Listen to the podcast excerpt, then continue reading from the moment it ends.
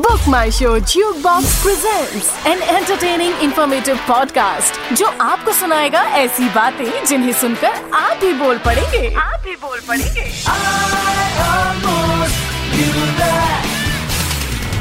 I almost knew that. Hello and welcome to yet another episode of I Almost Knew That. ईंट से ईंट बजाकर हमने brick by brick किया खड़ा सीमेंट सैंड का मिक्सचर डाल के छोटे आइडिया को किया बड़ा।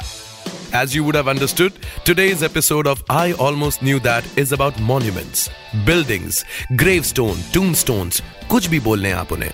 जी हाँ we will be talking about everything that has been built और हम उनके बारे में बताएँगे आपको ऐसे फैक्ट्स कि आप भी बोल पड़ेंगे क्या यार आई ऑलमोस्ट न्यू दैट वैसे आपने कभी सोचा है why is it still called a building if it's already being built बताएँगे आपको इस फैक्ट के बारे में इस एपिसोड के एंड में। मॉन्यूमेंट्स की बात हम शुरू करते हैं फ्रांस की सबसे मॉन्यूमेंटल स्ट्रक्चर के साथ। आपने गैस कर ही लिया होगा, हम बात कर रहे हैं वर्ल्ड की मोस्ट विजिटेड टूरिस्ट प्लेस यानी आईफिल टावर की। क्या आपको पता है at one time Eiffel Tower was world tallest structure Eiffel Tower का कंस्ट्रक्शन फ्रेंच रेवोल्यूशन के 100 साल सेलिब्रेट करने के लिए किया गया। इसको बनाने में दो साल का समय लगा। इन द इनिशियल डेज़ किसी भी फ्रेंच को आईफिल टावर पसंद नहीं था। और काफ़ी लोगों ने आईफिल टावर तोड़ने के लिए पेटिशन भी किया था।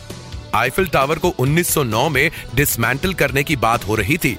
पर तभी उन्हें रियलाइज़ हुआ कि इसकी ऊंचाई का यूज़ रेडियो कम्युनिकेशन में किया जा सकता है।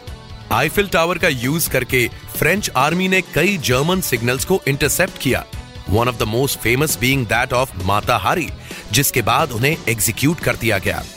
हिटलर ने आईफिल टावर को तोड़ने के आदेश दे दिए थे, पर उनके ही एक ऑफिसर ने उन्हें डिसओबे कर दिया, क्योंकि उसकी वाइफ को आईफिल टावर बहुत पसंद था।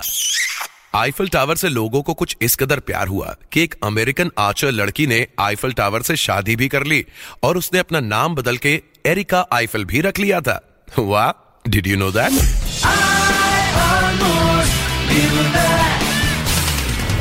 fact two Eiffel Tower की ऊंचाई के बाद चलिए हम सीधा चलते हैं ग्रेट वॉल ऑफ़ चाइना की लंबाई की ओर। Great wall of China is 21,000 kilometre long मतलब पृथ्वी के इक्वेटर का आधा and on an average 14 metre high great wall of China का कंस्ट्रक्शन क्विंग डायनेस्टी ने दुश्मनों से बचने के लिए किया था। कुछ लोग तो ये भी कहते हैं कि great wall is the biggest cemetery in the world क्योंकि इसको बनाने के वक्त जिस वर्कर की मौत हो जाती थी, उसे इसी दीवार में दफन कर दिया जाता था।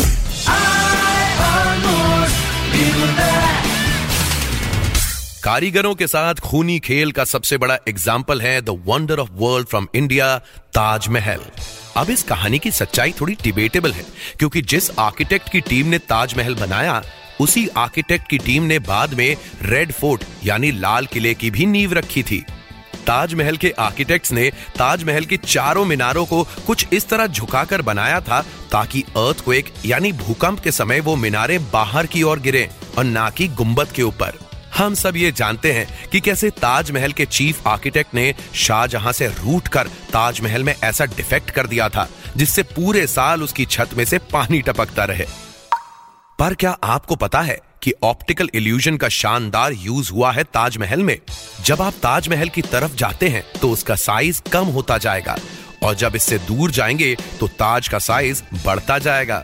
मज़ेदार बात तो ये भी है कि एक चोर, श्री नटवर लाल ने कई बार ताजमहल को विदेशों में बेच भी दिया।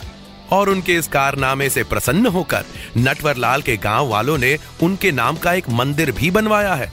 My god did you know that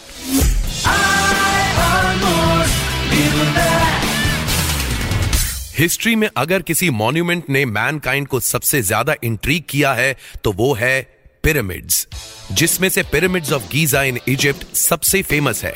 But did you know the largest pyramid in the world is the pyramid of the sun in Mexico and not the ones in Egypt getting back to our favourite pyramids of Egypt आपको तो पता ही होगा कि हर एक pyramid में 23 lakh 23 lakh stone blocks हैं। पर आज मैं आपको पिरामिड्स के कुछ अननोन फैक्ट्स बताऊँगा। पिरामिड ऑफ़ गीजा पूरे वर्ल्ड का एकमात्र स्ट्रक्चर है जो अर्थ के ट्रू नॉर्थ को फेस करता है। इनफैक्ट पिरामिड के चारों फेस पे जो कर्वेचर है, that curvature is equal to the curvature of the earth of that size.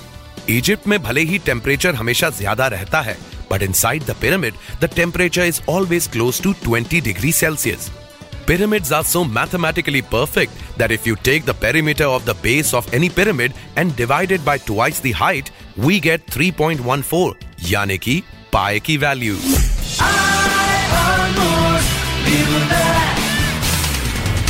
North pointing pyramid से हम चलते हैं साउथ पॉइंटिंग टेम्पल्स की ओर क्या आपको पता है सोमनाथ मंदिर जो कि गुजरात में है वहाँ एक पिलर के ऊपर पृथ्वी का मॉडल रखा है जिसके आर पार एक एरो गया है।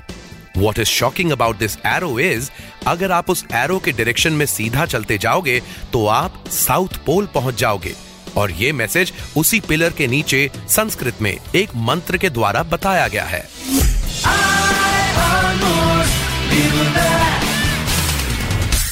अब हम आपको बताते हैं एक ऐसे मॉन्यूमेंट के बारे में, जिसका नाम लेते ही आप बोलेंगे wow I am talking about Rani ki Vav in Gujarat built by Rani Udayamati in the eleventh century AD ये टेंपल उन्होंने अपसाइड डाउन मतलब ये सोचिए, उल्टे टेंपल के रूप में बनाया था सरस्वती नदी की पूजा करने के लिए। Rani ki Vav used to be so cool during hot summer कि रॉयल लोगों के लिए ये एक लेजर का स्पॉट था। इनफैक्ट ये भी कहा जाता है कि रानी के वाव के नीचे ही नीचे 30 किलोमीटर लंबी टनल है, जो कि अटैक के दौरान वहाँ से बच निकलने के लिए यूज़ होती थी। वैसे टनल से याद आया, क्या आपको पता है? World longest road tunnel is in Norway and is about twenty five kilometre long whereas India longest is Chenani Nashri tunnel which is nine kilometre long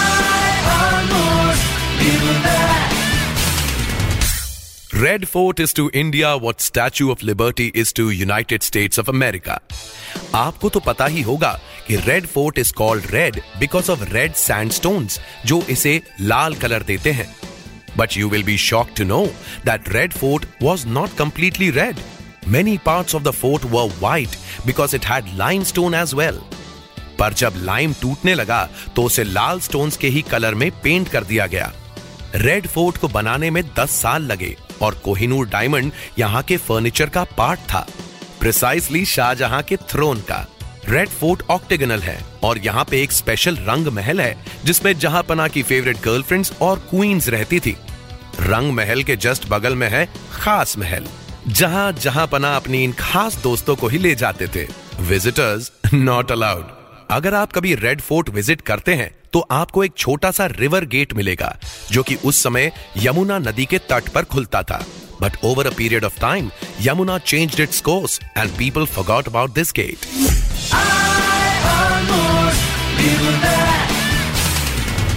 इससे भी कहीं खतरनाक है कुंभलगढ़ का फोर्ट। मेवाड़ के इस फोर्ट के कई हिस्से तो आज भी आउट ऑफ़ बाउंड्स हैं। जानते हैं क्यों? क्योंकि अब तक लोग पूरी तरह से इस फोर्ट के डिफेंस मैकेनिज्म और ट्रैप्स को समझ नहीं पाए। तो कब, कहाँ से क्या हो जाए और टूरिस्ट स्वर्ग पहुँच जाए, कह नहीं सकते। ऐसे जीनियस थे राणा कुंभा।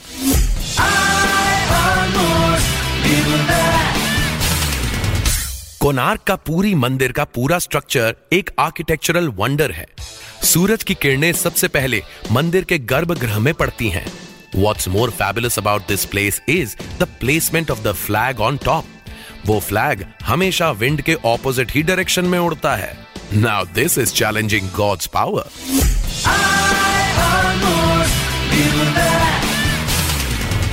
वैसे अगर आप म्यूज़िक के शौकीन हैं तो हम्पी के विठल मंदिर ज़रूर जाएँ, जहाँ के हर एक खंबे में से एक अलग ही स्वर निकलता है।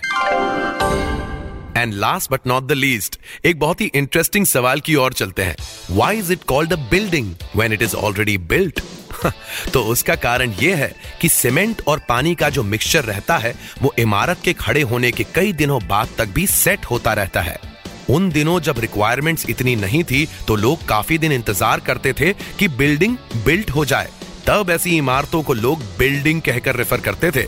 So now you know why is it a building and not built आज के एपिसोड में बस इतना ही। आप सुन रहे थे book my show jukebox present I almost knew that in association with audio boom powered by M N M talkies